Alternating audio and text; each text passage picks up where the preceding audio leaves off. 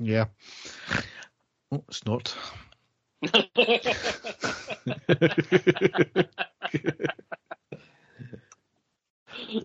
it's funny how you do that sometimes, just out of nothing. oh dear, right, on you go. I'll, I'll drink another bit of beer to make me feel more manly now. Okay, it's just a shambles, mate. You're going to hmm. get me annoyed, so let's get, let's get going. Oh. Dave, I've got more things to I've got oh, more things to cover in it. So, how dare you not answer my call? That was strange. I did press accept, but it did, didn't come through for some reason. I just got declined. ah, right, okay. How, how am I sounding? And the stadium erupts in red, white, and blue. You've never seen anything like it. Let's go.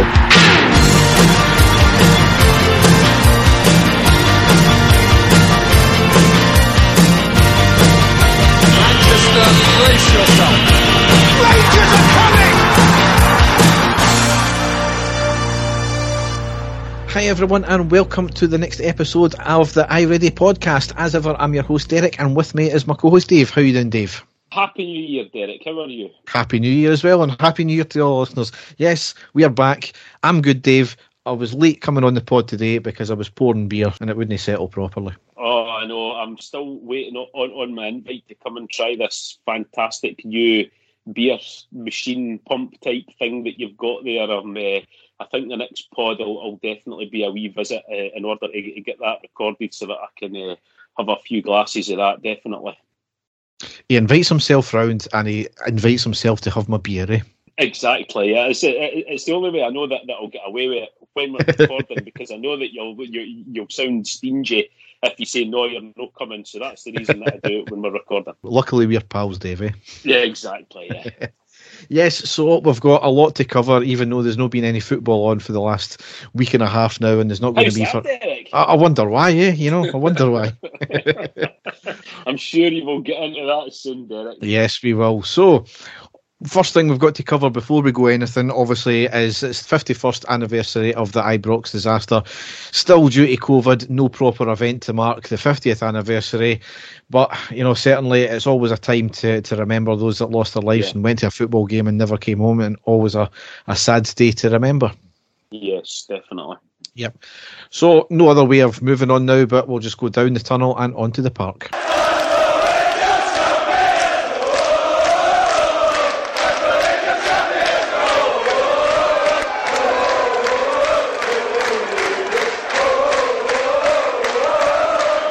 So, we've got five games to cover. The Oh first my goodness. Five, yes. I'm going to skip through a lot of them because they were Yep. that long ago now.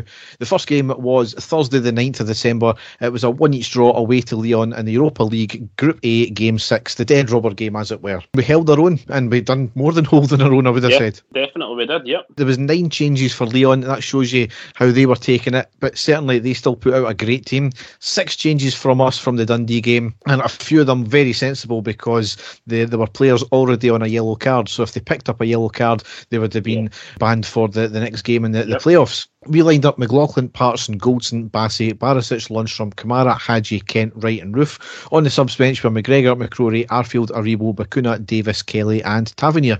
So I was still a good team we put out as well, wasn't it? It certainly was, Derek. It shows the strength and depth that we've got in the squad for us to be able to put out a team full of international players. As you say, thankfully, the result didn't matter for us. Uh, but, you know, as you're about to get into, still a very, very decent performance for the team. Yes. One thing I've completely missed this was Giovanni Van Bronckhorst's first game as well. That's right, yeah. First full game in charge, Derek. So, again, thankfully, it wasn't a game of huge importance for us, but still, you know, fantastic opposition away from home and a tough test for them. So, you know, kind of thrown in there, uh, but again, not as uh, crucial a game. So, it was uh, a, a good way to start off, in my opinion, Derek. Yep, absolutely. Despite not being the most exciting of games of football, it was fairly impressive display from us. Lyon arguably had the bulk of the play for the first 30 minutes, but never done anything with it. That was largely because we contained them and we were impressive in defence. In the last 15 minutes of the half, we came more into it and eventually got the goal. We had some very good passages play throughout, but couldn't quite get it together in the final third. Arguably, Lyon's best chance came on the 10th minute when there was a long ball up over the top of our defence to Dembele, beats the offside trap, goes 1v1 with McLaughlin, who had narrowed the angle, and Dembele fluffs his lines as well. And, you know, he had the cheek the other day, considering he'd done fuck all against us in this game, he had the cheek to come out on Twitter about a goal he scored in a game a few years ago, beating us 2 exactly. 1. I know, you know. playing to the masses, Derek, that's all I was doing there. Yeah. On the 24th minute, it was a lovely skill by Kent to nutmeg the Lyon player, tight on the touchline near the halfway line. Plays a lovely through ball to Roofe, who was about 25 yards out, who tries a shot, and the keeper was off his line, uh, and it was just outside of the post. Unlucky there. Yep. There was some good defensive work though a minute later from us. McLaughlin comes out of his box to clear the ball, but he miskicks it right to the Lyon player who tried to shoot, but the defenders and McLaughlin were in their way. McLaughlin was slow to get back, but we managed to get enough defenders back to block any shot. So out of a mistake from McLaughlin, the team pulled together and we managed to stop anything happening there. 36 minute, Barisic robs the defender of the ball at the edge of the box, cuts to his other side and hits a shot right at the keeper, but it was a decent effort anyway, and the keeper managed to save it though. Yeah. However, a few minutes later, on the 41st minute, we went 1 0 up with Wright scoring. It was a long free kick from the right, floated into the box, initially cleared, but only to the left side. Kent picks it up, has a lovely chip ball to Kamara just inside the box at the touchline. Kamara skins the defender up with a shimmy, inside then out, plays a lovely ball to Wright on the edge of the box, who controls it, switches his feet, and has a shot which is deflected into the net. A lovely all round move. Again, it was a deflection, but I don't care the way that, however they go in and fantastic for him, Derek, a player, you know, really a, a fringe player trying to make his way in the team. What a fantastic time for him to score as well. Big match, big opponents, like I've said already, away from home. Absolutely delighted. But as you said, Derek, the build up play was fantastic, wasn't it? Yeah, absolutely. So that's how the first half ended out. Delighted with that performance so far. Yep. Very good defensively when we needed to be. As I said, maybe just a wee bit more cutting edge in, in attack, and we might have got maybe more than one. But we're playing against Lyon for God's sake. You know, I'll, I'll settle for one nil at half time at that point. Yeah just really looking for more of the same in the second half. Second half comes, despite losing a goal in the 48th minute, we've got to be happy with the overall performance in the second half. We lost the early goal, as I said, on the 48th minute when the attacker drove into the box, got on the right near to the touchline. Barisic backing off all the time, crossed in and hit off Bassey and into the back of the net. Nothing Bassey could have done. Barisic could have done a, a, wee bit better there rather than backing off. Just commit and, and go for it. But, you know, it's one of these things we're dropping goals just after half time in Europe again. Yeah, I know, unfortunately. And, you know, for, as, you say for Bassey, really unfortunate because I thought he had a fantastic game, Derek. He never put, put a foot wrong in, in, in my eyes. But, you know, it could have been better from from, from Barisic, and it's, it's the one thing as you'll get into the games that are coming up. I think that Barisic has been a big player. His role in the team has changed to a more defensive role, and it was maybe this game is sitting watching him for the first time really by Giovanni that he, he, he noticed maybe a wee discrepancies in his defending. Uh, so you you never know because his role has definitely changed since this game. Yeah. However, despite losing the goal, we settled back into rhythm. Lyon maybe slightly shaded the, the, the half, but our defence soaked everything up. That's not to say it was backs against the wall at all. It was just that we nullified anything they tried to do. On the 60th minute, Wright and Hagi came off, Arfield and Bacuna came on. Wright had a heavy challenge on them just beforehand, so maybe a, a, a good thing there. I missed a, a point round about the 70th minute when I was dealing with my crying child. Lyon had a curling effort that went just by the post. 72nd minute, Roofe off and Aribo on. And Aribo was one of the players that were on a yellow card, so it was certainly a good idea for the game. You know, we're one each, we're coming back into it, we had chances, you know, throw him in, just hope that he didn't pick up a card. Yeah. 83rd minute, it was a corner in from the right from Lyon, not goal bound by the attacker's header, and Davis clears it off the line. A man on the post, it was the first time yeah, we've seen a man finally. on the post this year. Exactly, Hallelujah. Yep. Yes. The 90th minute, there was a through ball on the right side of our defence, finds his man, hits a shot of at an angle, but McLaughlin chests out for the corner. 92nd minute, a free kick lobbed into the Lyon box. Aribo nearly nips in and nicks the ball to round the keeper, but couldn't quite get there. And then on the last minute, 93rd minute, mix up between Patterson and Goldson in the middle of the park on the left hand side. The Lyon attacker nicks the ball, drives it forward to the box, has a shot, but McLaughlin stood up to it well, and that's how the game rounded out. So certainly Lyon had a few chances at the end there, could have made it 2 1, but we stood up to it, and we, we got ultimately what was a, a fantastic result. It was Derek, and I'm, I'm you know, uh, Lyon were expected to be the dominant team here, and although they did have a lot of the play, I wouldn't say at any point it was complete backs to the wall. Yeah, you know, for Rangers, I actually thought we played a quite a controlled game considering the, the opposition that we were playing. So, no, I was delighted with the result, Derek. We had to make a number of changes, like you said already. Giovanni's first game in charge away from home in, in that stadium against that team you know, you've got to be delighted with that result. So I, I was really pleased. Absolutely. And I think it was a few days later the draw was made. Now, some meaty, meaty games that we could have got there. Yes. And certainly we got one of the hardest ones, I would have said. Borussia yeah. Dortmund, we've got in the playoffs. Um, meant to be on the 17th of February away in the first leg and then the home legs on the 24th of next week. Obviously, no away goals count.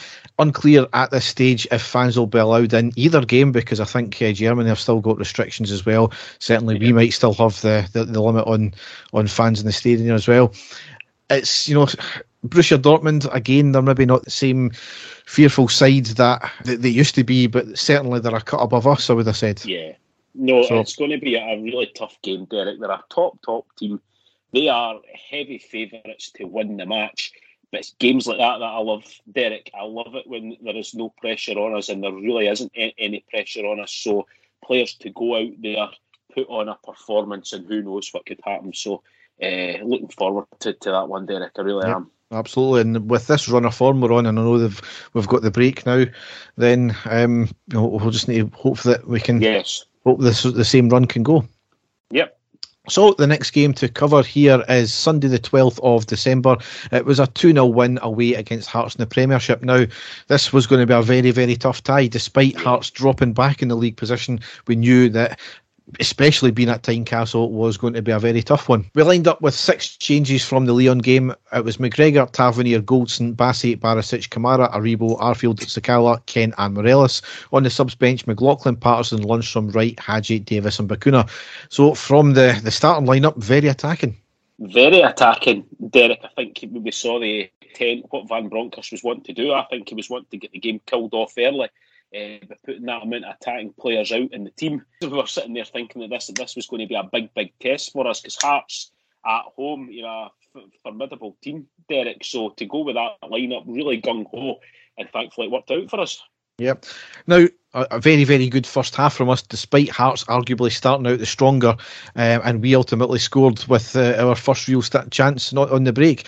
On the third minute, Hearts had a good chance. Uh, it was really poor defending once again with a ball over the top of our defence, and McGregor had to be alert and managed to get a hand to the ball uh, after a shot and put a great save over the bar. However, our first real chance on the ninth minute, Morelos makes it 1 0. I was a long ball past to Kent on the left side by the touchline. Kent had his back to goal, however, one touch and a lovely spin to beat his man. Charges down the left, gets across into the box. Morelos jumps, but it just evades him. However, goes to the far side of the box where Sakala picks it up, skins his man, cuts it back to Morelos, who shoots it into the back of net. Brilliant awareness all round tremendous. Derek, I just had a feeling as soon as Kent got past his man, I thought we are in here. And as you say, it was it was great awareness by Sakala you know, he, he keep his eye on the ball because the, you know the ball, and just like you said, it was going to be too high. You know, we would be we would expecting that to go closer to Morelos there, but Sakala kept his eye on the ball. Great awareness, brilliant turn of pace again by Sakala just to get past his man, just a tiny wee burst of pace, and then aware, awareness again, cut back to Morelos, and you know, poachers and instinct there in the back of the net. Absolutely delighted, Derek. Tremendous stuff counter-attacking play at its best and really Hearts dumbstruck because as you say they had started off the, the better team and that was just exactly what we were needing at that time in the game. Brilliant stuff Yep. A minute later, we nearly made it 2 0 as well because Sakala had a shot which went across the goal. Uh, it was unlucky nobody picked it up yep. or his shot never went in. However, we did make it 2 0 three minutes later because in the 13th minute, Aribo made it 2 0. Passing the ball about in midfield, a stunning long ball over the top of the Hearts defence by Goldson, an even better first touch by Aribo to control it, knocks it into the box for himself, and on the left hand side, he shoots it into the back of the net. Outstanding goal. It really is a guy that's in top form, Derek, and really in, in that game showed that, as you said, a phenomenal. I mean, the, this is the the sort of Connor Goldson play that we're looking for. We, we all know that's his trademark. That sort of di- diagonal long ball, but it was it was slightly more central this time. But the awareness of Aribo to keep going, keep himself on side as well, showing you how good a ball that was, kept himself on side. As you say, that first touch just to control the ball in front of himself, and then a fantastic finish. As I say, a guy full of confidence just now, and that goal just proved that stunning goal. And at that point, Derek, I was thinking it was going to be a complete whitewash because we were ripping them to bits just in those those few minutes there because we had scored the goal, a tremendous chance, and then scored the second goal, goal again. So no, absolutely delighted at that point. Two two up so early on in the game. Yep. 16th minute, a nice move from Hearts walking the ball into our box. Heavy touch by their attacker, which allows McGregor to retrieve the ball from the feet of the attacker. 32nd minute, Hearts get the ball inside their box and the attacker spins and shoots but hits the side netting. Still a reminder that they can be dangerous at times as well. Yeah. 34th minute, a shot from distance from Hearts, but an easy take from McGregor. 35th minute, another shot from distance by Hearts, but wide. So they had, uh, you know, a, a, few chances as well. They were still to be, you know, not messed with, but we more than held their own. So delighted with the first half, 2 0 up. You could argue that the game was over at that point. However, as I've said, you know, just there, Hearts still had a few chances as well, so we had to have our wits about us. Definitely, yeah. Yep. 47th minute into the second half, Hearts with a chance at the near post with McGregor tipping it over the bar. 53rd minute, across him to the right by Hearts. Bassey sticks a toe out and hits off the underside of our bar. Very lucky with that one there. Yes. It would have been very unlucky for him as well to score two OGs in two games. We had went straight up the park after that with a lovely move, a pass forward to Morelos, who was running in, in the box. He was flagged for off the offside, which it didn't look like it to me. And Morelos was caught in the box by Gordon, uh, but it was after the whistle was blown. So certainly it was potentially not an offside, and Craig Gordon could have seen his jotters there. Yeah, no, Derek, really, uh, really, really lucky there at, that stage. But uh, you know, still going back to, to like what you were saying just just before that, though, Heart still causing a, lot of problems, so having to be, you know, it's good that we're being tested like that as well, and great to see us you know, being able to defend so well, but still be able to create chances. But as you say, Gordon, really lucky there. I think it was in that same move as well when Hearts had their chance is that the ball hit off the arm of Goldson. Now, a lot of debate about that, as you would expect, and a lot of claims of Masonic bias and all that crap. I'm not even getting, not even getting into that, Dave. But the ball, yes, it did hit his arm, but it was down by his side and it more rolled off his arm than actually it was a deliberate attempt to get the ball. So, quite rightly, and whether it was missed by the ref or the linesman or not, it was quite rightly it wasn't given because it was yeah. down, his hand wasn't wasn't flailing out. Yep. So that's the the new rules. So yep. you need to live with exactly. them. Uh, 57th minute, long ball to the left for Hearts. Nice one, two, and a shot, but it was wide of the far post. 59th minute, a pass to Morelos on the right side of the Hearts half. He receives it. A lovely through ball to Arfield from Morelos with his second pass. Arfield 1v1 with the keeper and has a shot, but Gordon stood up to it and blocked out of the corner. Arguably, Arfield could have done a wee bit better there. De- definitely, and again, Derek, usually a guy who's put pretty, you know, sure in front of goals. I was quite surprised. I was expecting the ball to hit the back of the net there, but not not to be. No. 61st minute, Sakala on the right gets past his man, hits a shot in the box. Gordon spills. Arfield tries to get the ball, but the defender clears it, so unlucky there. 63rd minute, a quick break up the park. Kent and Morelos in the box with two defenders. Kent passes to Morelos on the right, who has a shot. Keeper spills. Morelos picks up the spill and tries to shoot again, but blocked. Passes to Arfield in space in the middle, who has a shot, but he completely sclaffs it. So yeah. in, the, in the space of maybe five, ten minutes there, Arfield yeah. had about three chances where. I know. You know if he was maybe a wee bit more alert, could have got at least one of them. Definitely, Derek, especially that last one there when Morelos sort of passed it back to him. I thought he just had to, to pick his spot at, at, at, that point. So that was poor by his standards. Yep. 65th minute, Hearts break down the right hand side.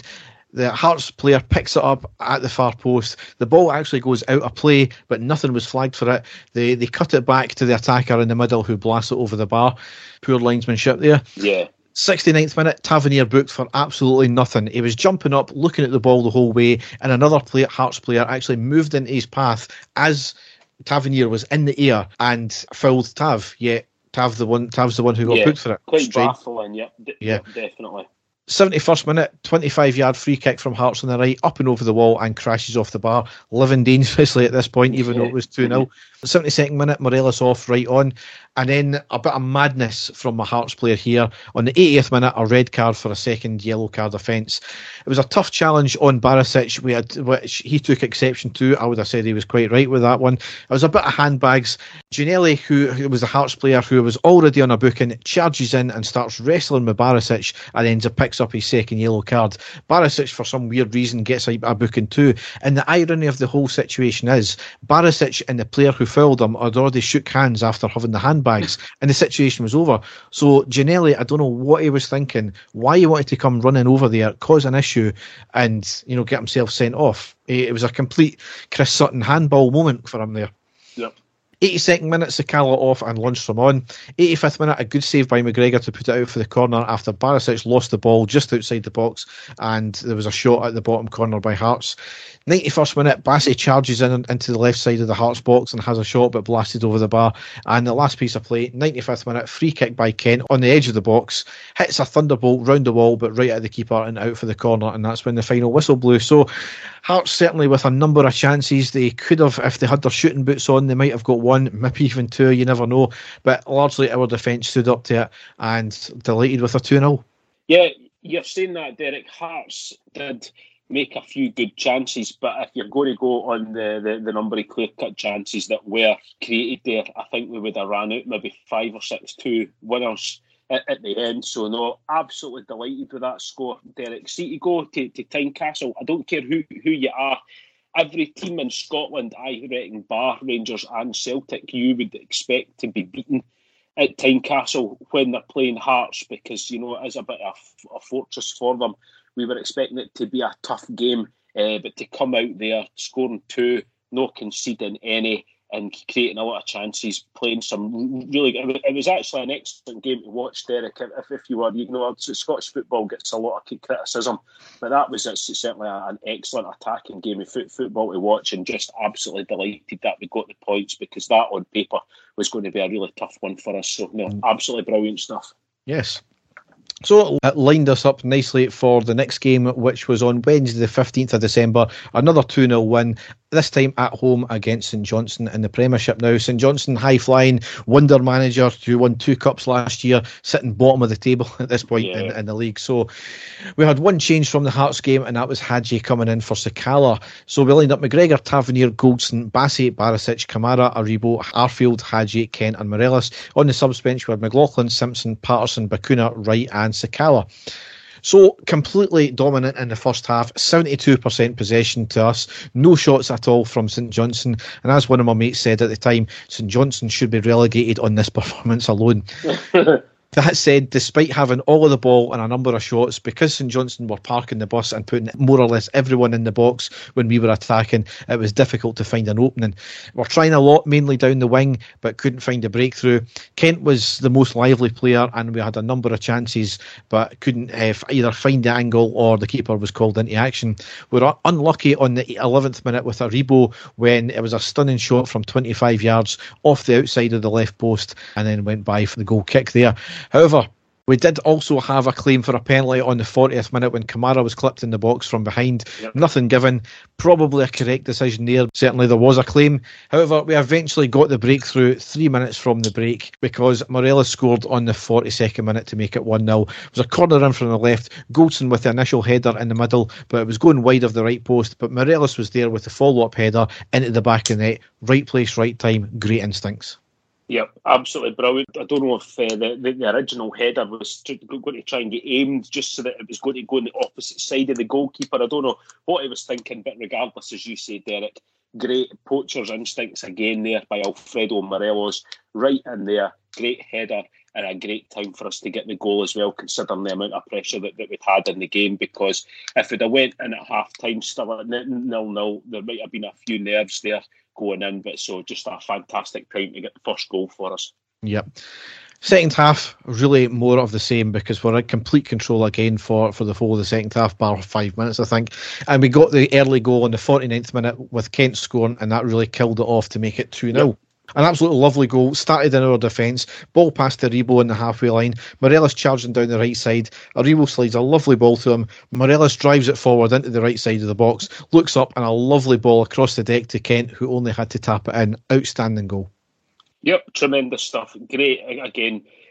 Great the fact that we just started off straight away in the second half. Derek wasn't it, and to get the goal early on that got rid of all the nerves completely in the team. And as you say, fantastic goal as well. To, just just to wrap, wrap it up, and uh, you know that was it. We knew that that was game over because St Johnstone had uh, offered absolutely nothing going forward. Uh, and as I say, relief as well. So brilliant stuff. Yeah.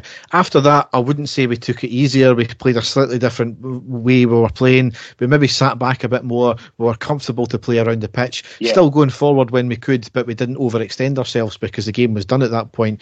Due to this, I think, though, St Johnstone had a five minute spell of pressure around about the 60th minute where they had a couple of chances but were off target. One of them, however, was a bit dangerous on the 64th minute when they had a corner. It was initially cleared. Kent sclaffed the ball, though. St Johnstone picked the ball back up a long ball back into the back post. The St Johnston attacker with a free header, but he put it well wide. So if he had a wee bit less of a biscuit tin, he'd it might have caused us, caused us a wee bit of danger there, but um, well wide nonetheless. Yeah, thankfully, yeah. Made a sub on the 67th minute, Kent off and Sakala on. There was a dive by the St Johnston player on the 72nd minute. Kamara loses out with a poor touch. More of a heavy pass in, uh, from our defence, in fairness. The attacker nicks the ball, gets into the box, and he basically falls down. A complete dive, and he was booked for it. See, when we when we first seen it, it oh, to be honest, it did look like a, a clear shove by Kamara, but you seen it back on replay, and it was as big a dive as you would like. Yeah. Yeah.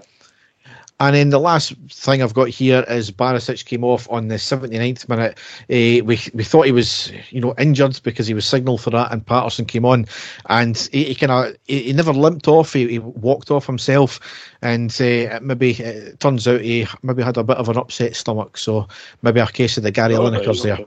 Yeah. Possibly, yes.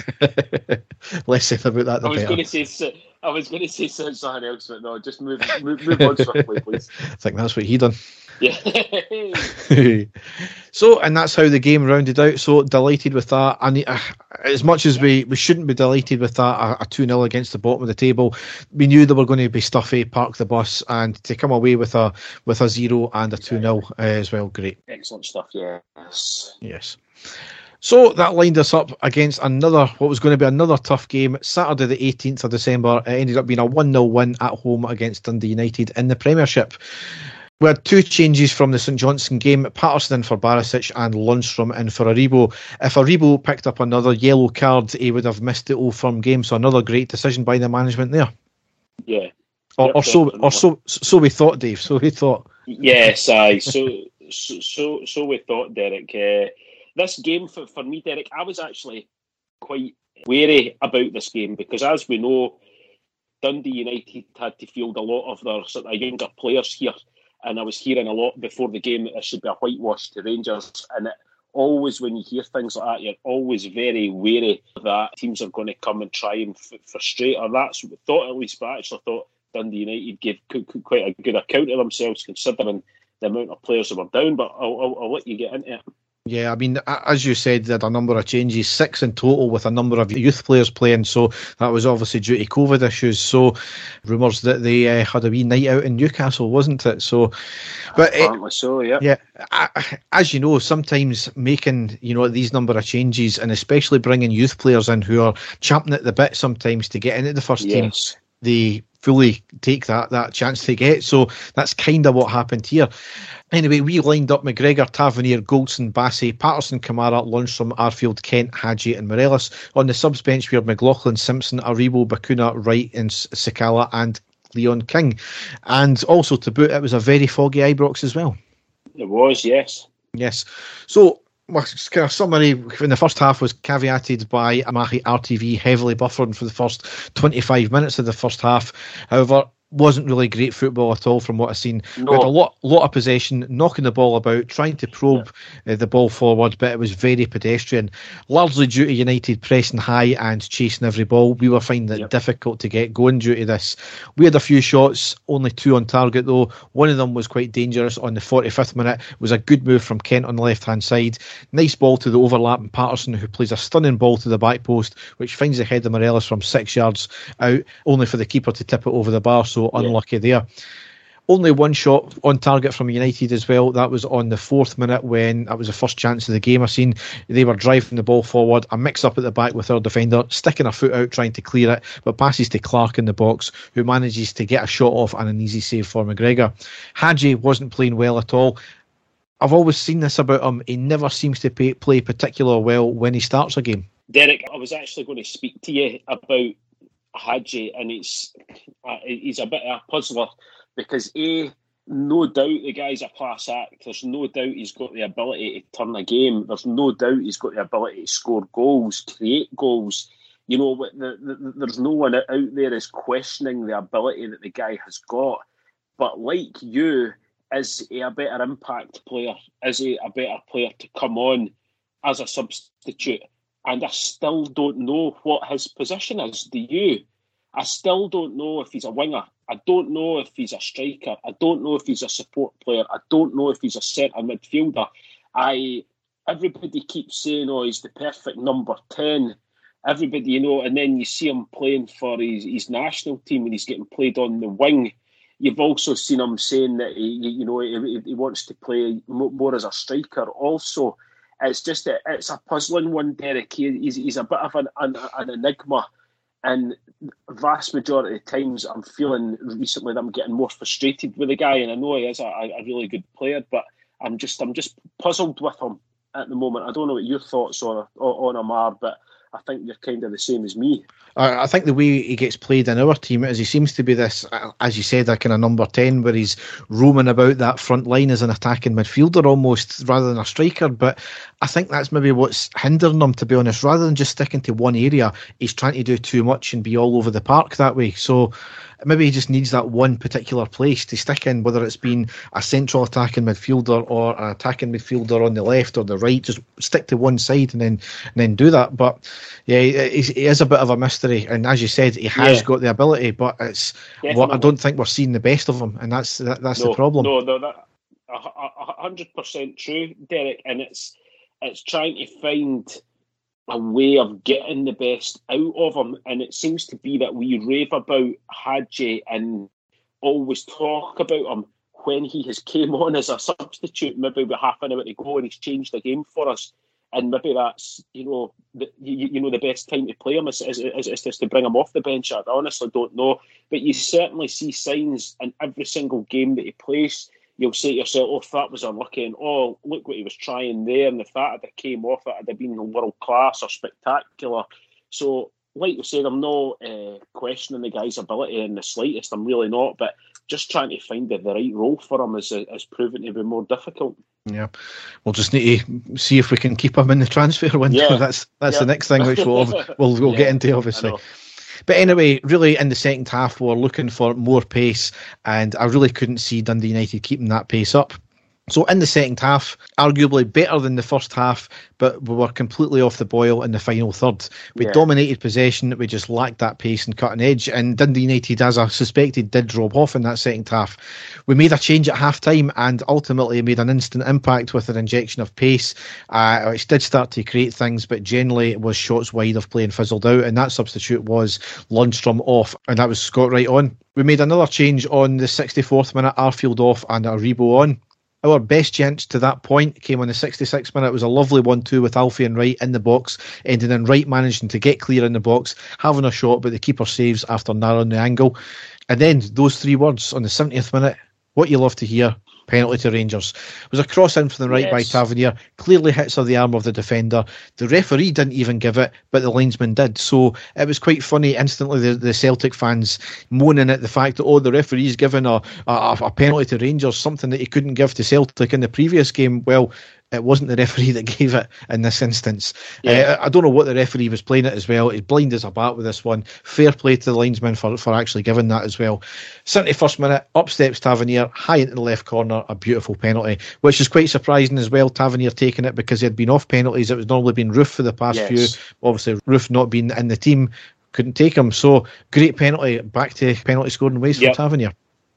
It held his nerve, Derek, because we were struggling and this was a lifeline for us. And, you know, all credit to the captain, stepping up, taking the responsibility, dispatching the penalty away. And giving us that vital lead in this game because, you know, as you were t- talking about earlier, we were struggling, we were toiling, having a lot of the ball and really doing nothing with us. So just great for us to take the lead in this game and, uh, you know, go on and try and see the game out after that. So a crucial time to score. Yep. We should have made it 2 0 on the 79th minute because Morelos had the ball into the back of the net after a free kick floated into the left side but was ruled offside as Morelos had strayed off. Correct decision, unfortunately. Yeah.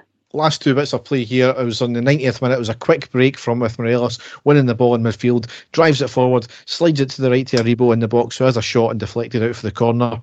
And then a near nightmare scenario because in the 92nd minute, United had the ball on the left, floated in a lofted speculative ball into the box. Kamara and Goldson let the ball bounce, which goes right to Nicky Clark, who headers it off the bar. Absolute shite defending there and really could have made it one each at that point there.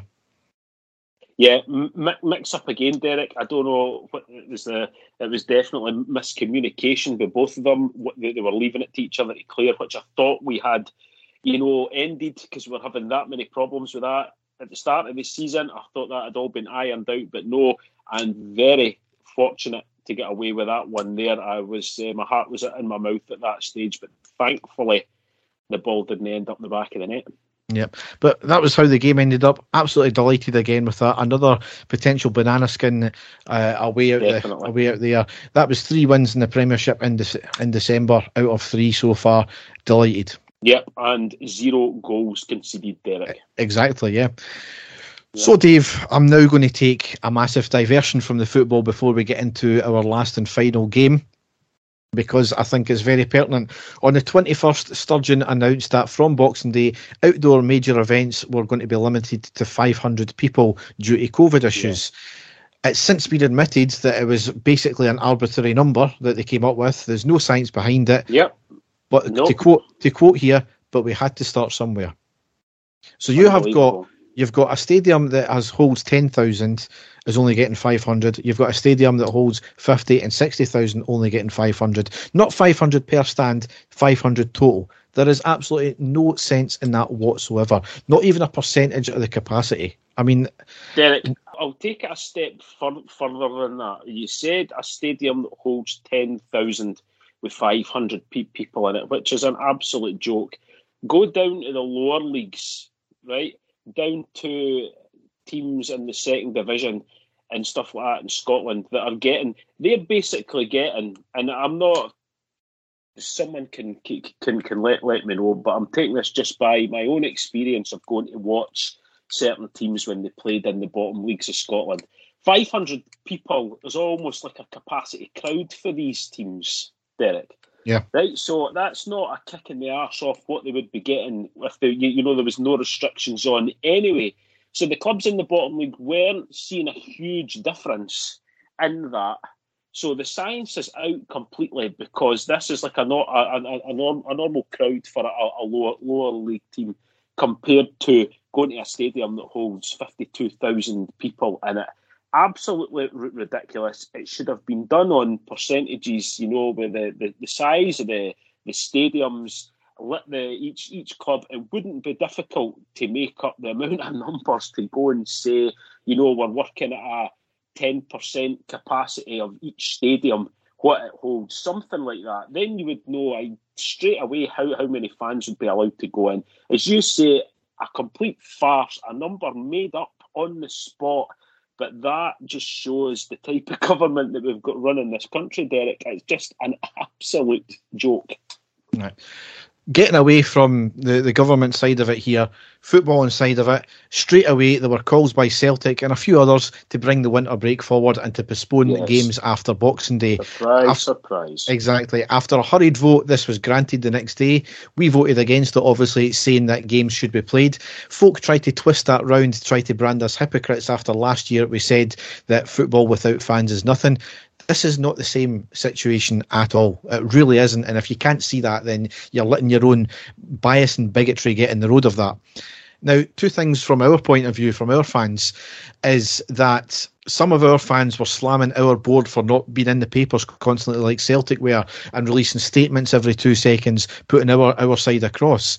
it would make no difference whatsoever what, what our club done when we are only one of two clubs that voted against this. It was obviously it was going to go to a, a vote and a majority decision. What did you want our board to say exactly that, that that wasn't already said in the SPFL boardroom? Secondly, and it's what I said on Twitter, the decision was allegedly based on making f- sure a full complement of fans are in the stadium when football's there and ultimately keeping fans safe. There were two or three games on the SPFL card on that same night that that vote was passed. So if this was about COVID and fan safety, the games that night should have been cancelled. Yes. Yep, if this was yep. about getting fans into the stadium, Boxing Day games with only 500 fans in stadiums should have been cancelled also. It's quite clear what this was about, especially considering there's absolutely no guarantees that fans are going to be allowed back into stadiums after the break. Now, Doncaster came away that same night with it's a good day for democracy. Well, fuck off, quite simply, because Incredible. it shows you democracy hasn't worked in the past for the SPFL, so why would it start now? Then he warned the next day that there's absolutely no leeway at all for any other postponements.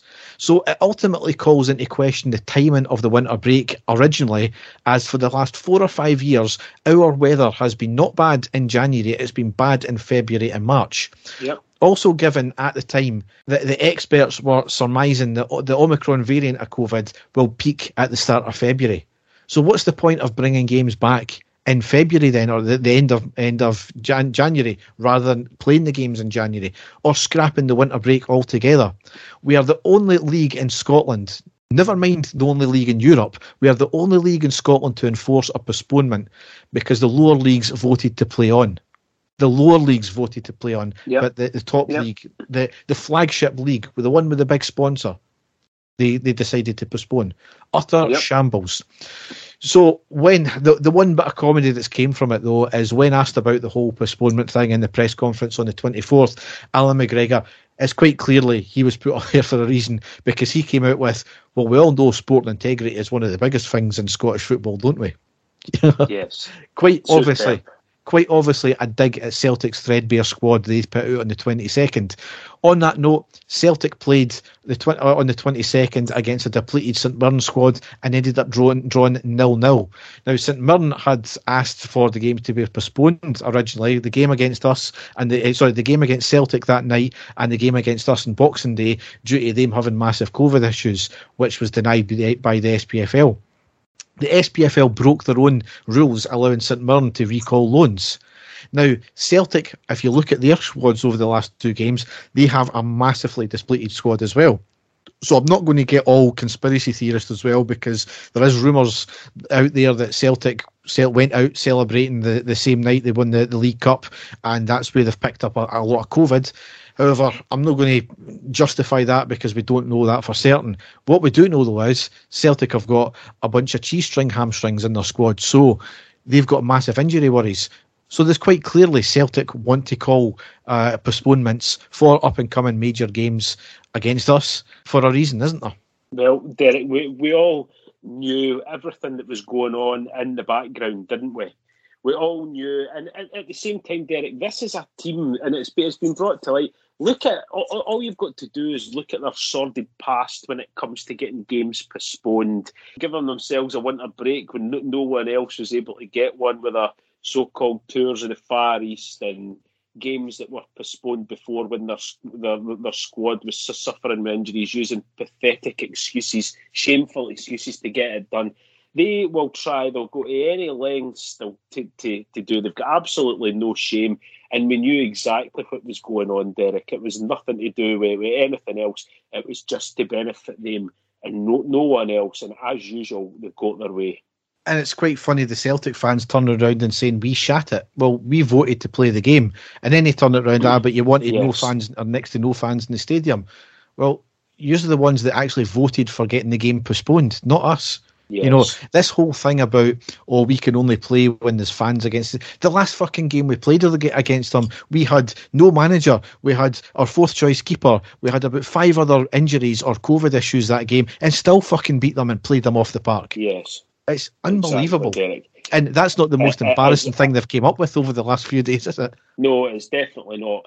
It was uh, the, the, the whole thing has been a sham, Derek. And as you say, there is no guarantee whatsoever that when these games do get played, that there's going to be fans back in the stadium anyway. So we will wait and see what happens. I've got no doubt in my mind if things don't go according to plan for them, that they will try some other sort of sham move, either to get the game postponed again or you know, something to happen with it. They've always got an excuse, Derek, that they're always the victims, regardless what happens. So we just have to basically go out and concentrate on ourselves when we do eventually get to beat them, and hopefully we will beat them soundly and put them back in the place where where, where they belong because they really are a, a piece of work, the whole lot of them. Absolutely. So that leads us into the last game we've got to cover here, and it's the last game we might have to cover for a while, depending on the way it works out. But it's Boxing Day, Sunday, the 26th of December. Uh, it's a 2 0 win at home against St Mirren. Now, only 500 fans in attendance due to Sturgeon's control on this one here. St Mirren had five first team players out with COVID for the Celtic game, but surprise, surprise, all five of them came back for our game. Yeah. Yes, we had three changes from the Dundee United game. We lined up McGregor, Tavernier, Goldson, Bassey, Barisic, Kamara, Hagi, Aribo, Wright, Kent, and Morelos. On the subs bench, we have McLaughlin, Simpson, Patterson, Davis, Bacuna, Arfield, and Sakala. So Jim Goodwin did, in fairness, you know, get a good result against Celtic, and he made no bones about putting the parking the bus against us, which is yeah. basically what he done. Despite that, it was a great first half, completely in control, making their defence work, which is good considering they did park the bus. St Mirren not venturing forward at all, got a number of chances, especially for Morelos, who was just wide of target more often than not. Uh, it was good crossing from Barisic and Aribo, and uh, which was as tricky as ever. We got our first goal on the 14th minute with Scott Wright scoring. It was a corner in from the right by Tavernier to the front post. Aribo gets a flick on, goes to the back post, where Wright hits a downward header tightly into the bottom left corner, and just past the keeper. Great goal. Header as well, Derek. I think when they spoke to him after the game, I think he was as surprised as anybody that he managed to get a goal from his head. I think he actually alluded to the fact that it's probably his first senior goal that he scored with a head. One of the weakest guys in the park, a winger. You don't often see that, but fair play to him. He put all his weight behind it. He got it on target. That's exactly what you're looking for. And excellent. Delighted for him and great for us as well. Yes. We went 2 0 up on this 26th minute with Morelos scoring. Barisic with a stunning long ball from the left from a standing start right to the back post, which finds ahead of Morelos with a powerful header. The keeper saved but rebounded back out to Morelos, who fires in the ball into an empty net. Great. Yeah, it was. Thundered that second goal in. Again, brings up a tweet from certain fans of that mob actually saying, did he really have to hit the ball that hard? It could have injured the goalkeeper. incredible. But no, lashed the ball into the back of the net. I think he knew he was unlucky with a header. Delighted for Alfredo. You know how much I love him, Derek. I love to see him score. And uh, excellent for us at that stage, considering, as you say, St Mirren had an almost full strength squad there and they got their great result against Celtic. They were maybe fancying to get a wee shock but great for us to go 2 2 0 up so, so uh, early on and really put the game to bed, let's be honest. Yep. Second half, we were looking for more of the same, and that's pretty much what we got. The game was was out of reach of St Mirren anyway. Yep. Had a number of chances. 57th minute, quick break with Morelos sliding the ball to Wright on the right hand side of the box. Lovely lofty cross to Kent on the left. He should have shot, but had a cushion pass to Hagi who shoots it over the bar. It was a lovely move, but we should have shot earlier. Hagi on the 61st minute, Hagi to Aribo on the right side of the box, slides it to Wright, who jinks past the defender in the box and hits a shot at a tight angle, hits the left post. The ball comes out to Barisic at the edge of the box, who is an absolute thunder bastard, skiffs off the head of the defender and over the bar. It should have been a corner, but a goal kick was given. However, it was an outstanding all round move.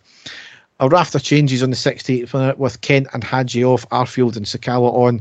And then the last piece of play I've got here is on the 71st minute, corner in from the left, cleared but only to the edge of the box. Who and we had a rocketed shot on the half volley, saved at the near post as well. And that's really how the game ended up. So delighted with the, the 2 0 win again. Excellent, Derek. And again, like I said in the last game, no goals conceded. Yes. So in the table, we've played 20, won 16, drawn 3, lost 1, scored 43, conceded 14, goal difference plus 29, and were on 51 points. Six ahead of Celtic, because obviously they drew against St Mirren there, 15 ahead of Hearts, and 20 ahead of Motherwell. So, you know, six points ultimately is nothing it can it's a good gap. I'm glad we've got it, yes. but we can't rest on the laurels. And with the gap to third place, it just shows you how much they've dropped off in the space of what five, six games here. That's right, Derek. Definitely. But as I say, we can only concentrate on, ourselves, keep going the, the way that we have been, winning our games. Absolutely delighted with the way that the defence is shaping up. I spoke very briefly about uh, Borna Barisic. I think Barisic's role in the team has been the one that's changed the, the most dramatically. If you're watching Barisic now, he is very much a defensive player. He's the one that's coming back to help out the back two more than what James Tavernier is.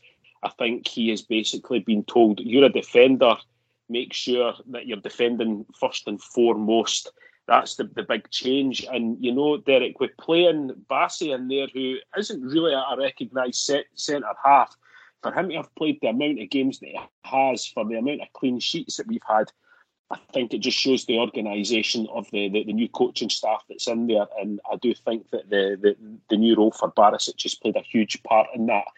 Uh, so long may it continue, Derek. Absolutely delighted with Gio's start to the his, his Rangers management career. I'm hoping that we go from strength to strength. Uh, you know, as uh, and hopefully bring some new players in as well, which I'm sure you're about to get into also. But no, we can't complain whatsoever, Derek. And let's be honest, we Rangers fans were really looking forward to the, the you know the game that we were supposed to be play, playing against Celtic there because we're flying high. But we will have to wait for that one now, as you stated a wee while ago. Yes. So the games we've got coming up is Tuesday, the 18th of January. That's away to Aberdeen in the Premiership. That's a 1945 kickoff. I say the games we've got coming up. You know, we don't know what's going to happen with exactly. with Herr Sturgeon's announcements in the next few days. So we'll wait and see. Friday, yep. the 21st of January, at home to Stirling Albion in the Scottish Cup. That's a 1945 kickoff. Now there's a bit of controversy about that because Rangers have been taking the money for that game for presumably fans getting into the stadium. So I don't know. They may have a lot of refunds to issue.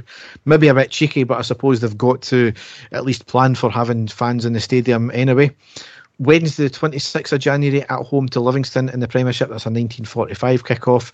Saturday, the 29th of January, away to Ross County in the Premiership. That's a 12.30 kick-off. That rounds out January, and then we've obviously got, allegedly, the, the Old Firm game yes. on Wednesday, the 2nd of February. It's a 1945 kick-off for the Old Firm game, allegedly you know, considering police have said that they would never have it on a weeknight again, well, we'll wait and see if fans yeah. get in the stadium. Mm-hmm. However, the game may be in doubt for the fact that uh, due to Celtic's, you know, amazing world world beating Japanese superstars that they, they've, they've bought, they all might be on international duty, so they've got um, grounds to postpone the game.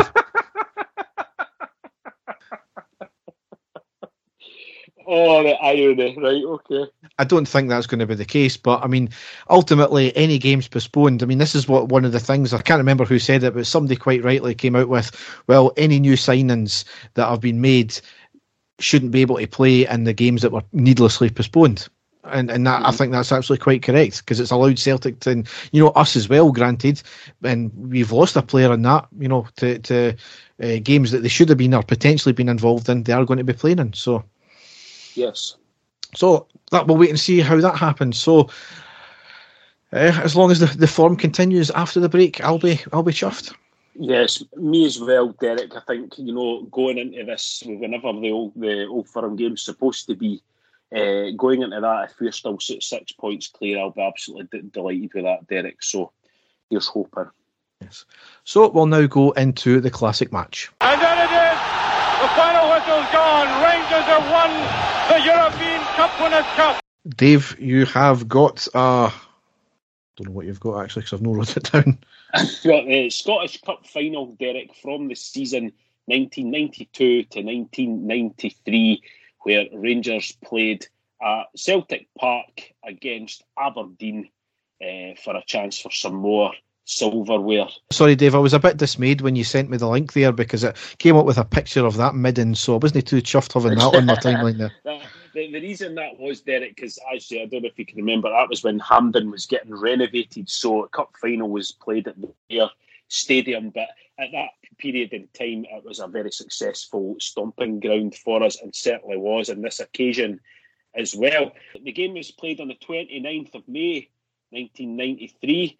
And the Rangers team on that day was Andy Goram, John Brown, David Robertson, Richard Gough, Dave McPherson, Stuart McCall, Ian Durrant, Ian Ferguson, Mark Hateley, Peter Huistra, Neil Murray making up the Rangers team there. So Neil Murray at that time, young promising midfielder in, in the Rangers team. Aberdeen team, Snelders, Wright, McKimmie, Irvine, McLeish, Grant, Richardson, Mason, Booth, Shearer and Paatelainen. So the Aberdeen team back then, full of international players. So uh, it was going to be a cracker of a game. So the first chance of the match uh, was a half volley. It was for Aberdeen by Grant at the edge of the box. So it just skipped Andy Goram's left hand post and out for a goal kick. So had to Aberdeen starting the game off there really quickly. Then it was Aberdeen again. Paul Mason races into the Rangers box on the right hand side. He has a sort of cross shot, which is palmed away by Andy Goram, takes him by surprise. A few minutes after that, though, first chance for Rangers, and Ian Durrant races over the halfway line, a ball into Stuart McCall, up to Mark Hateley, who heads the ball back across the face of the goal to Ian Durrant, who had kept his run going. He doesn't get a clean head to it, and the ball is headed clear by the Aberdeen defence. So Ian Durrant not known for his heading ability there, and you could see it quite clearly that was a, a half decent chance. But then on the 23rd minute, Rangers took the lead. That's McCall. A chance on here for Murray. The deflection and the opening goal for Rangers. The youngest player on the field opens the scoring in the cup final in the 23rd minute of the match. Neil Murray for Rangers with the help of a deflection and something of a disaster this for Brian Irvine who miskicked there. Bad first touch by Murray but he recovered and it came off Irvine in the end. On the left hand side he gets dispossessed but then wins the ball back, plays the ball into Stuart McCall in the middle of the park where he plays a sort of hopeful ball up into the box. Brian Irvine goes to clear the ball but completely misses it and it rolls through to Neil Murray who had stayed up with the play. He shoots, it takes a deflection off Irvine who tried to make up for his mistake and the ball sneaks past Theo Snelders into the goal to make it 1 0 to Rangers. So fair play to the young guy. Neil Murray, he kept up with the play, has his shot, it ends up in the back of the net. Absolute dream for him in a cup final. Then after that, Peter Huistra, left hand side of midfield, into Ian Durrant. Fantastic through ball again to Murray, who'd stayed up again. He races through, Snelders races out, and he goes in with Murray. He has a tame effort though into Snelders' hands. Really should have scored there and should have scored the second goal. Then uh, another chance for Rangers really coming into the game now. Ian Durrant to Mark Hateley in the middle of the Aberdeen half. Alec McLeish with a really late tackle on Ian Durrant. Lucky to get away with that one there, but the ball had been played out to Peter Huistra on the left. He put it back into Ian Durrant, who managed to get back up. He has a shot over the bar, still 1 0. Really unlucky there. But then just before half time, the 43rd minute, Rangers doubled their lead. Touched on by Hateley. This is Durrant. Hateley again. Strong play by Wright. Hateley's clear. This is danger for Aberdeen. And a magnificent goal from Mark Hateley. The second for Rangers. And sheer delirium among these Rangers players. His strength and his pace and his accuracy earned that second goal. Sheer joy on the terraces for these Rangers supporters. But Mark Hateley drilling that almost through Theo Snelders. It's his 29th goal of a superb season. Hauser did well. So did Durrant with a delicate ball through. And there was Hateley looking up, assessing the options, and the power and the accuracy beat Snelders. Mark Hateley half on the halfway line through to Huistra on the left hand side. Great ball into Ian Durrant. First time ball through to Hateley, who kept running. He raced through and then just blasts a fantastic low shot through the legs of Theo Snelders into the goal. Phenomenal goal for Rangers. Great play by uh, Hateley and Durrant, especially Hateley. He kind of knew what was going to be happening there. Durrant knew exactly where he was going to be, and a fantastic end result. Great goal for Rangers going in at half time, 2 0 up. So you would have thought that it'd been an easy street for Rangers in the second half, but Aberdeen really went out, especially start the second half, to put us under pressure. And they were shooting from all over the place. There was a shot at the edge of the box by Paatelainen, saved by Andy Goram. Then a few half chances for, for, for Aberdeen after that. But Rangers then trying to get back into the game, trying to put a foot in it. And it was Stuart McCall with an incredible long range shot, way, way out, just inches wide of the post. It had been one of the goals of the season, really un- unlucky. Aberdeen then rolling their, you know, get gambling bringing Jess on, who hadn't been fit, but he certainly came on and was causing problems. Rangers were on the back foot, and then unfortunately Aberdeen did manage to get a goal in the 78th minute. Irvin was quick. Here's Richardson. The deflection, and Aberdeen are back in the match. The first break in the game for Aberdeen. The deflected shot from Lee Richardson, and there are 12 minutes left to play. And hope suddenly for these Aberdeen supporters. There was Richardson looking up, striding into the gap ahead, driving the ball fiercely. It came off John Brown, and that left Goram without a hope. Richardson runs to the edge of the box, a low shot, and it deflected off John Brown past Andy Goram. It was the only way Aberdeen were going to get a goal uh, in this game because Goram had been outstanding. Aberdeen piling on the pressure from then, and then Rangers playing on the counter attack. They break with Davy Robertson on the left up to Huistra, who runs to the corner, checks back, and then he shoots just over the bar. Really unlucky there. And then with a few minutes to go, there was a siege in, into the Rangers box, a flurry of crosses, but Richard Gough, Dave McPherson defending fantastically, standing tall, clearing everything that came in, and then Rangers saw the game out. This is Paul Mason. And the final whistle goes. Rangers have won the cup. They won the treble, but they had to battle right to the end to do so. Walter Smith comes on.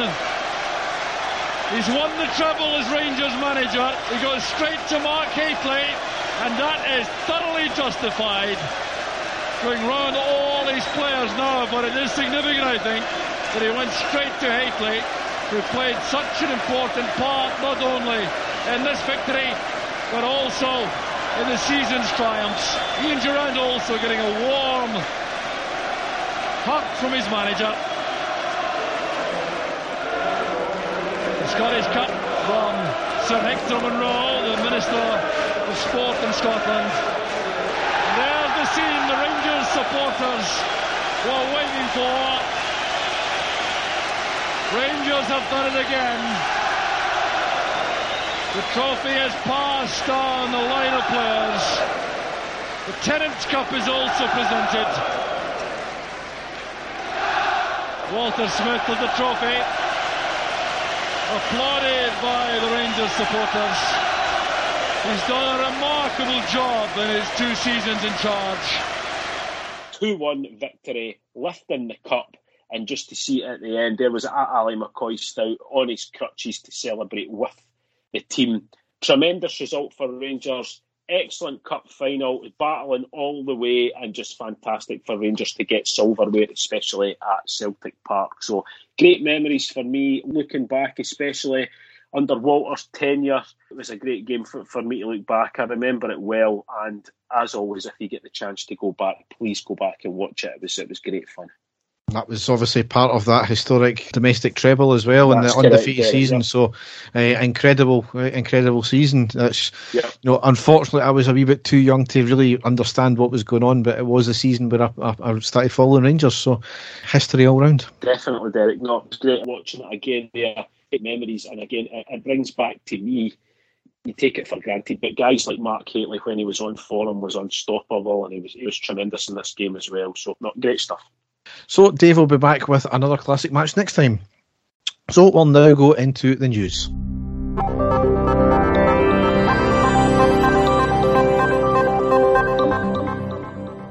So, as ever, we've got tons to cover here in the news. I'm going to obviously go off on a rant as well. It's certainly one of them, one of the pieces here.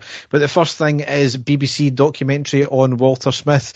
Given the issues we've had with the BBC Scotland over the years, this was an exceptionally well done piece and a very fitting tribute. Could have been three hours long instead of the hour. Yeah. Uh, Alex Ferguson, Richard Gough, David Murray, Brian Laudrup, to name a few people on it. Surprisingly, no Ali McCoist, which is a bit strange, but certainly uh, it was a, a a very fitting tribute nonetheless. Derek, it was brilliant. I was absolutely gripped by it. I sat, I had a tear in my eye watching it. The memories for me, especially, this was in my sort of prime Rangers supporting era of my life when I was going to, you know, almost every single game. It brought back some incredible memories for me just watching it, and again, just you know, it bring to the realization that, that, that Walter's no longer here. Which you know, again, it was very sad. But as you say, we have a lot of criticism for the BBC, but for the people who made that, I, I, take my hat off to them because it was it was an excellent tribute. I thought Alec Ferguson and Graham Souness, especially, were fantastic in the way that it ended with Graham Souness basically just turning around and saying, out of everything that we can say about him, he was my mate. And that, for me, that really got me. That was the sort of lump in the throat time when he said that. It was beautifully done.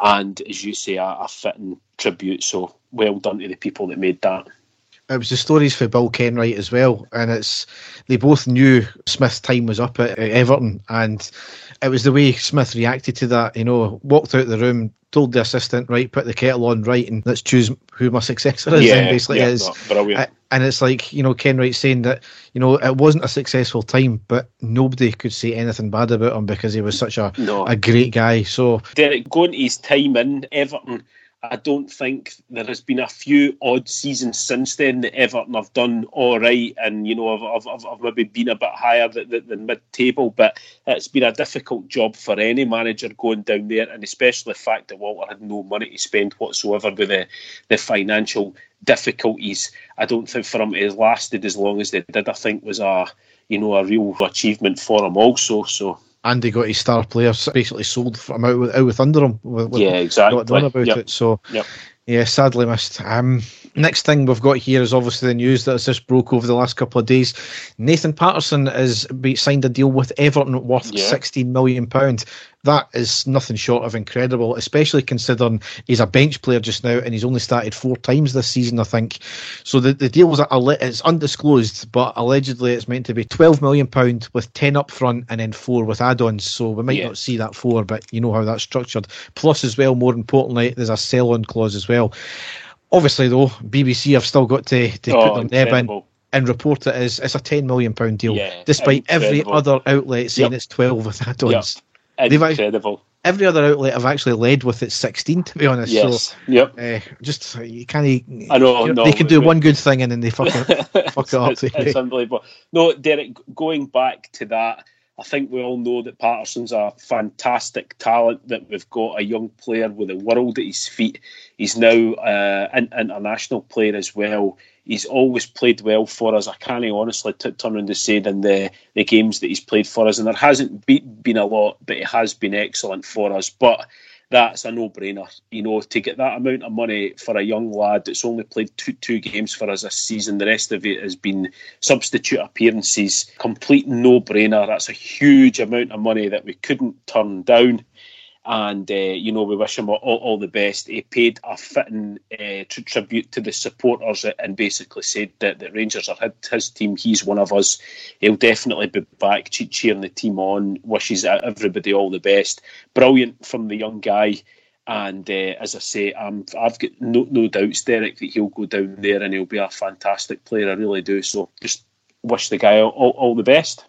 I mean, to a man, there's not. I've never seen one tweet or post on anything to slate the guy for it at all. No, and that's the difference. It's all about timing. You know, yeah.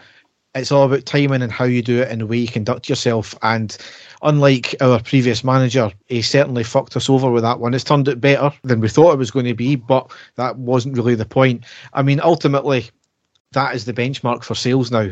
And of course, it's disappointing that we have to use this player sales model, but it's it's the way we have to do it now. And as I said on Twitter, even though somebody's leaving, the Gerrard and the Gio thing is ultimately the key to say that it's not always a bad thing when someone moves on. Obviously, it's not yeah. a bad thing for the player. We're getting a shit ton of money as well, as yeah. long as it's used wisely to plug any gaps and possibly investment as well. I mean, it's even better when it's an academy and a graduate like this. It was almost yes. the perfect example the perfect example would have been getting a year or two full out of him, like being a proper starter. But when the money's that good, when you've got a player who's in his position that's playing out of his skin generally as well, and who's the captain, you can't really turn that down. No. I mean, we're not going to get anybody again like Barry Ferguson coming through from the, the academy all the way through, spending most of his career here, and then moving on when we get a player who's a very good prospect or he's turning it on game in and game out every time he plays, regardless if it's a start or not, and how experienced he is, he'll be moving on within the year. Yeah. You can imagine now. Yep. No, no. Like I said, Derek, a complete no-brainer. I think every, every fan out there realises that the money was too too good for a player who has been mostly a bench player. It's a, it's a fantastic piece of business we just have to wait and hold our breath now to see if there's going to be any other players similar to him that could be going away. But the great thing as well, Derek, is I think we are now finally past the point of we're not going to accept stupid bids for players like we've heard today. Also, apparently there was a pathetic bid of two million pounds for Bo- Bo- Borna Barisic from Watford, which is laughable. Long gone are the days now, Derek, where we would have to consider things like that, which is to me, absolutely fantastic and shows that the club is being run properly, like we have been looking for for a long time. So, even if the manager was only to get you know a fraction of that m- money back from Patterson, the fact that he's gone isn't going to be a huge impact on the squad, and it can only be better for us. So, no, uh, like I said, delighted for it. It's a huge move for him as well, Derek, and a huge opportunity to go down and play in England. He'll be getting his, his, his Scotland place for, forever more now as well, which is great for him also. And, you know, I'll be certainly hoping that he does well.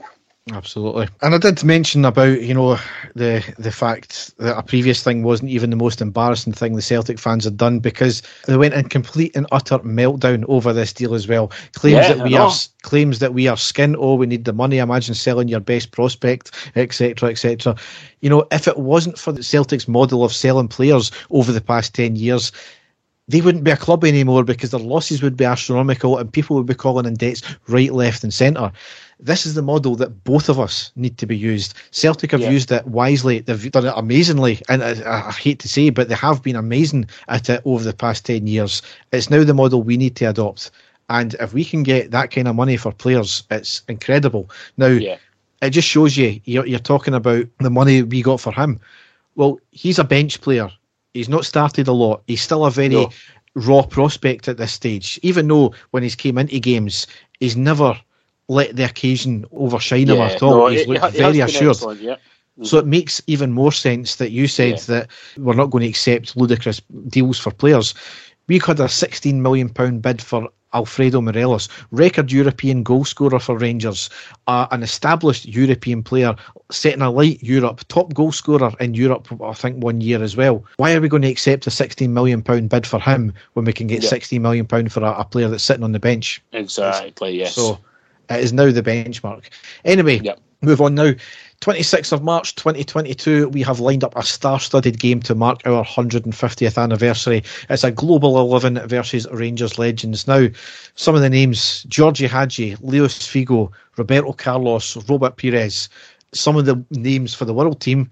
And then we've got Van Bronckhorst, Jelavic, Papac, Mols, Boyd, and Gazza. Yes, Gazza yep. playing for our Legends, Legends team. That is going to be some game. Yep, no, it'll, it'll be brilliant, Derek, and I'm sure. Hope well, I'm saying I'm sure. Here's hoping that we're back to capacity crowds by that because that's a game that the fans will not want to miss. So here's fingers crossed. Yes. It did cause controversy when we announced it. However, as we said, it was the first, we were the first major European club to reach our 150th anniversary. Led to Notts Forest fans think they still consider themselves as a major European club. Yeah. Gr- granted, historically major as they've won back to back European Cups in the late 70s, as well as one yes, one league title in the same era and two very historic FA Cups and four League Cups. That's all they've won in their history. But they Mhm. haven't been in Europe in nearly 30 years, not won Yeah. a domestic trophy in over 30 years, and not been in their top league since 1999, where they were up for a season and then got relegated and have been down there ever since Championship or Division 1. If they still consider themselves a major European club, then Stirling Albion are a major European club. it's hilarious, Derek. Yeah, you could put it into perspective of possibly a team like, what I don't know, Dundee United. Do you know what I mean? You know, D- Dundee United had major su- success in Europe, as did Aberdeen, but not at any stage would you turn around and say that they were a major club anymore in Scotland. So that's that's the kind of way. But they do have a large fan base, Derek, and I'm sure there was a lot of them got upset with that one. But I really don't care, to be perfectly honest with you. No, exactly not. Even though I've just spent the last couple of minutes talking about it. Next thing here is Zeb Jacobs has been appointed Academy Head of Coaching. He's coming in from Royal Antwerp, where he Yeah. was the talent coordinator and head of development and in, in the Antwerp Academy. So, Yeah, d- definitely. And again, on paper, Derek, the Giovanni Van Bronckhorst backroom staff is looking more impressive. You know, with ev- ev- every person that's getting added, top quality European pe- pedigrees for all of them. So it's it's really exciting. And as you say, we welcome and we wish them all the success in the future. yes, absolutely. Next thing, George Latham has stepped down from the board, and PR chief David Graham is appointed the comms director, and Kenny Barclay appointed the finance director. Obviously, can't thank George Latham enough for being part Yeah. of the Three Bears, and uh, one of them wants to wrestle control from Mike Ashley. Yes. And it makes absolute sense for the PR chief to be on board also as the comms director. That obviously drew the ire of a few given his background, but honestly, I don't have time for any of the petty Yeah. shit that they come away with anymore. Next thing is bizarrely, Dave King has given his notice to the board that he wants to return to the board. He stated that now his interests in South Africa have stabilised following COVID. He's now available to rejoin. It kind of goes against what he said previously when he came in with, with the Three Bears that he didn't want to do it, but he felt duty bound. And that I'm also sure he stated at the same time as well, he kind of wanted to get in, do the job, and get out and focus on his Mhm. family and businesses in South Africa. And that was even before COVID was invented. So I'm really just baffled at his timing. Yes. I'm baffled at the reasons why. We all know he's had issues with certain members of the, the board. this is what we do not need, Derek. At this time now, where we're getting the club stabilised again, money's coming in, success. We do not want any more backroom problems in there. eh, You know, especially with that. We all thank Dave King for everything he done as well coming in. But as you say, this is, is, kind of baffling, and it's more for the fact that he suddenly changed and said that he wants to come back. Now there's something definitely ongoing there, Derek. I know you take more of an interest in this than what I do, but it's very baffling to me the timing that this is all su- su- suddenly that's happened. So we'll just need to watch this space. Yes, Next thing is Gio Ross Wilson and Postecoglou of all people and an unnamed woman were pictured in a restaurant together last month. No idea what it was about, but it certainly got tongues wagging. You know, I can't be arsed with the usual tribalism about, you know, oh, he should have been mixing with him and all that. If you remember, Gio was good friends with Larsson and they hung about with each other when both of them were players at, at both of our clubs. So, you know, I think more is made about it than what was actually happening. I think uh, Van Bronckhorst came out and said that it was it, it was really only five minutes. It looked a lot longer, but it was about five minutes. So I really don't care. It was just a, an No, unusual it's- picture. I th- aye, just it, it was an un- un- unusual p- picture, Derek. We don't usually see things like that, but. Van Bronckhorst, the way that he said that the two of them, you know, were, were there at the same time. They stopped to speak for a wee while. They're going to be rival managers. Fair enough. Do you know what I mean? It's not as if they were discussing, you know, future transfers and stuff like that between clubs or anything like that. So fair play. The, the, the, the two of them being civil to each other, and you know that's that's what it is. Like you, Derek, I'm not really looking too too much in, into that one. Next thing here is to date that the wrongful prosecution case relating to us has cost the taxpayer almost forty million pounds. Incredible. yet still no heads have rolled from the organisations yep. involved. Unbelievable. Really Unbelievable, is. yes, totally. Related to that, BDO are still fighting to get another £51 million of the alleged tax debt wiped out for to in the benefit of the creditors. That is part of £64.5 million still being claimed by the HMRC. Just under £50 million of that is for the use of EBTs. Now, as I've said all along, the HMRC have went after the amount paid into the scheme rather than the tax that should have been owed on it, which would have made the big tax case probably round about 10 to 15 million pound rather than the 70 to 100 million pound that they were actually after initially. Yeah. All that meant is the debt was manageable and the the whole Craig Whyte and everything that followed would not have happened because Dave Murray wouldn't have had to sell the club to, yep. to someone like Whyte. So it's been a shambles right from the beginning, and. I, I, think there needs to be some sort of public inquiry once this is all settled out about what has went on. Maybe we might get to the bottom of of yeah, why things finally. happened the way it is. Yep. Yeah. Speaking of, Craig Whyte was again arrested at an airport. This time it was Manchester rather than some South American country. It was for withholding key passwords in a financial probe into another case, which I think is relating to uh, another one of his companies. He was granted conditional bail pending trial and faces up to two years for that offence if found guilty, which was failing to provide these passwords. Not saying much more about it because no. it's a live case, but you know there is history there, we, not there? We all ha- have have our, our, our feelings, Derek, which is will be a collectively amongst all, all, all, the fans. But as you say, we'll not say any more just now. Yeah. Another court case here. We have lost the latest round of Sports Direct and we have to disclose the details of the Castore deal. Again, it's all down to what apparently compensation we should be owing Sports Direct. I'm really not sure how they can quantify any loss of earnings from a contract breach when we were boycotting it anyway. So it yeah. will roll on, it will roll on. Whoever gets the decision against them will likely appeal unless there's some sort of order put in that no appeals can happen. Uh, we'll wait and see. Yes, yep. Yep. Next thing here, another investigation. At this time, the SFA are investigating the SPFL over a potential rule breach by the SPFL over our dispute with them in the Cinch saga. As we told them, the deal was in conflict with us, yes. but they pressed ahead with it anyway. So I can't see any other outcome than the SPFL getting hammered for this one. But, Good. Yeah last couple of things here is Kudela has taken his appeal for his ban against him being a racist prick to the Court of Arbitration for Sport, and the he, appeal has to be held on the 21st of January. So hopefully that gets thrown out. Yeah, here's hoping, Derek. That again, something that we will never f- f- forget as our fan base, and you know, players will certainly never forget either. Yeah. Now, next one here, Dave. I had to mute the chat on, on Twitter with this one because it was getting a wee bit he's not against us, but to one particular woman who was just an absolute arsehole. But mental health issues in football and with fans specifically because it all stemmed from a Tory MSP in First Minister's questions asking about if there will be any provisions for football fans whose mental health has suffered being locked out of games.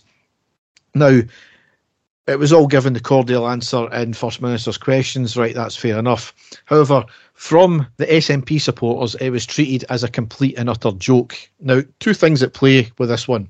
It was a Tory who asked it. So SNP supporters rubbish absolutely anything they say. It could be a case that the Tories could cure cancer and the SNP goons would still rubbish it. So that's one issue there.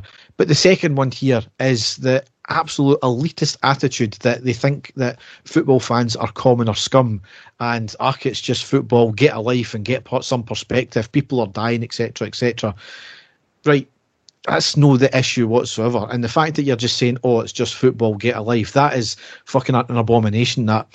But a, a wee story that me and my mates, I've been out in a group around four times in the last two years because of all this COVID thing. And it's probably like every single person out there not being out with their mates very much. One of the last times I was out was before lockdown, was four of us going down to Newcastle to see Newcastle against Burnley. And the Rangers Hearts semi final was that same day. Now, we watched that on the train on the way back up stood all stood all four of us stood in the luggage area, huddling around the phone to try and get a reception to try and watch the football. We had also planned to go to Stirling Albion, seven of us, Stirling Albion hospitality this weekend. However, due to these new restrictions, they've cancelled that. Now, the worst part of the whole day of that Newcastle trip was actually watching the Newcastle game and then watching the Rangers game. it was the football that was the worst part of it. For a start, the, an English Premiership game was absolute shite. There was only one shot on target all game, and in the Rangers game, we all know that went to yeah. fucking cock as well, right? And then the Stirling hospitality. We're going to see a League Two football game. The football is generally a load of crap. So, what my point I'm getting to is that if you think it's just going to the football and we're only going to the football to see the football and that's the only story, you're a narrow minded idiot. It's clearly about the social aspect of it. I mean, in that Newcastle trip, we still talk about the funny things that happened during. You know, a wind catching my hat and it blown away, and a few different things huddling around a phone and, and getting bumped about in the, the, the luggage area, folk moving, things like that. Is uh, the laughs we had were great football is a social thing. It's not just about going to see the football. Yeah, when we're going to see Rangers or your club you support, there's there's an element of you want to see your team win, you want to see good football, you want to see a good entertainment. But generally, you'll go with a lot of friends or some friends, and you go for that camaraderie you go for that interaction with friends who some of some people might not get out a lot that might be their only outlet that might be the only time they see their friends that is the issue with with this here you cannot turn around and say to someone, "Oh, your mental health doesn't matter because it's only football." Your mental health might be suffering for other reasons. That's perfectly fine. I'm not going to have an issue with that. You know that you deal with you. For them to come away with that shit, and as I said, I had to lock the account because, in fairness, folk were sending the, the woman abuse. But the whole dismissive thing about, oh, you should go and do some charity work then, that was the sum of it. And it was absolutely disgusting and she clearly didn't have a clue about the aspects I've just talked about and the fact that football fans are some of the most generous people out there with the, all the charity stuff we do. She had no got a clue because she just seen football. Ah, it's a commoners game. It's scum, scummy people, and that's what you generally get with when it comes to the minority of of idiots that cause issues with fighting and flares and all that kind of stuff. You just get viewed in the wider aspect. Oh, yes. they're scumbag football fans. There's a bigger issue at play here, and it is mental health. In this day and age, people sometimes need help. Over the last two years, a lot of people have needed help, and that's one thing that that MP MSP was trying to highlight there. It's not just about football; it's about the wider aspect, and ultimately. It was trying to make the government, as it stands just now, understand that the least wee thing that they think they're doing might have bigger implications for somebody else. So that's kind of all I want to say about that. But it absolutely disgusted me the the, the, the narrow-minded bigotry that went on in that, that case there. The thing that gets me about it, Derek, right, and I'm as I say, I've been going to foot football a long time, and you could go and watch your team get defeated and be absolutely devastated. And the next day you wake up, you are automatically looking forward to the next game to right that wrong. Or your team could have had an incredible victory and the next again day you are counting down the days to be able to go and watch them again, whether it's in the stadium, whether it's on the TV, whatever. It is an escape. It's a relief. It's a release. It's hope, isn't it? It's not just oh, I the foot the football's on. I'll, I'll watch anything. Especially in a country like Scotland, football is a lifeblood in this country. It, it really is. The football standard is shite. We all know that, but we wouldn't have it any other way. Oh, we would. Uh, but it's true. It's, it's all to do with with support. It's all to do with family. It gets handed down from generation to generation, and it's this whole middle class, as you say, football fans scum football doesn't mean anything. It's just a meaningless game and stuff. I'm sorry, it's not like that in Scotland. It's not like that in the vast majority of countries in the world, Derek. But it's not like that in Scotland. It is all to do. Of course, there's hatred in it. Of course, there's hatred for other teams and for other fans. But that's what keeps everybody going. That's why football's so different to nearly any other sport in the world. It gives you something to look forward to. It gives you something to really cling on to. It gives you hope, it gives you belief, and going to the game is a huge part of that as well. I miss going to football so much, Derek. And you know me, if it wasn't because of working and working weekends all the time, I would be going. So even the odd, you know, the three or four times I get to go to a game during the season, it's a huge event for me. It gives me something to look forward to. It gives me something to remember, to look back at your pictures and your timeline and so, social media and stuff like that. So I'm with you, Derek. I'm not going to take up a political stance because you know me in politics don't go. I don't think there's any one of the parties out, out there that are good, good enough to run this country. I'm not a Tory. I despise the SNP right enough. I'm not Labour either. I'm not really anything uh, that's just my, my, beliefs. I don't think there's one single party out there that are good, good enough to put us all at their, their, their best interests, and, and there never has been. So I'm very sort of anti politics. But going by everything that you have told me and that I saw on there, as you say, it's just it brands all foot, football fans together, which is shocking, and it is much more than that foot, football so much more, more than that. And, you know, whether you're an avid supporter or you're a, just a sort of average fan or you're a, you know, fanatics like us that record podcasts and stuff like that, it's all linked in there, Derek. And for it to be dismissed like that is, is really, really poor because I believe that everybody out there in the same boat as us is doing huge things for people's mental health by just even listening and talking about foot football as well. So no, I was I was completely in agreement with you there, Derek. So,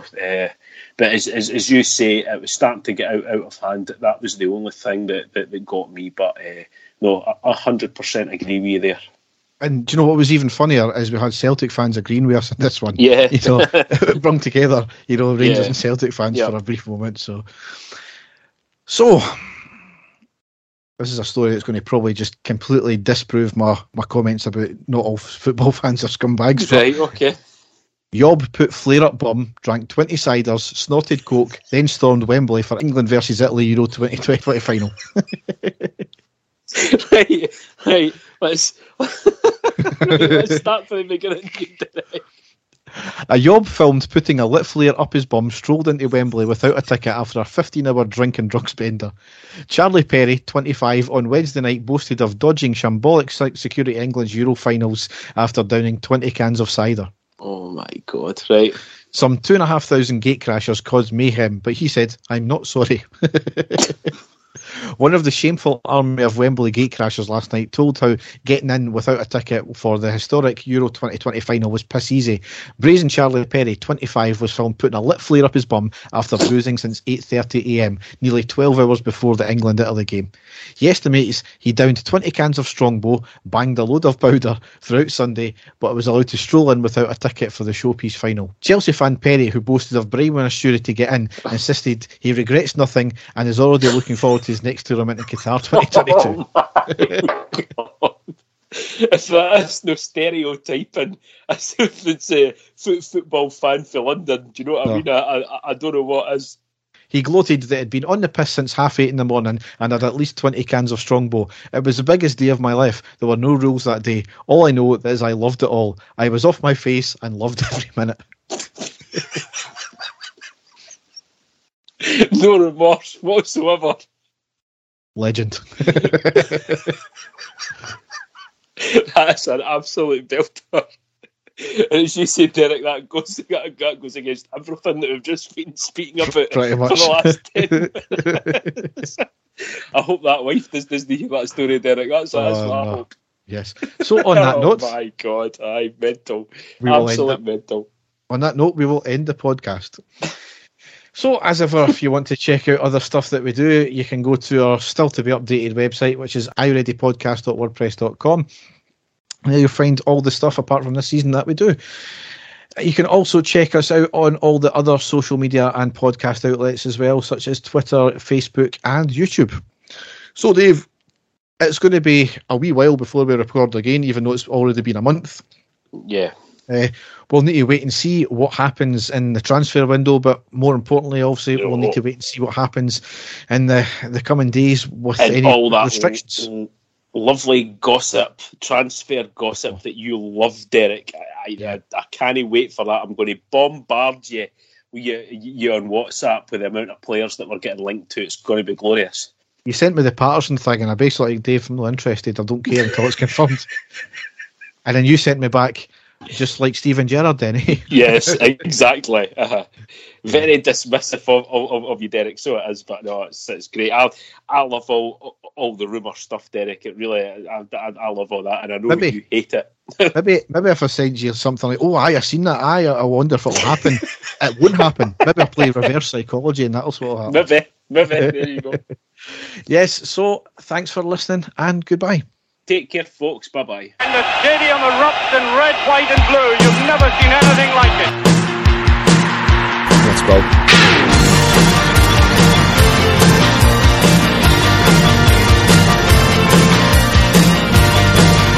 Manchester, brace yourself. Rangers are coming!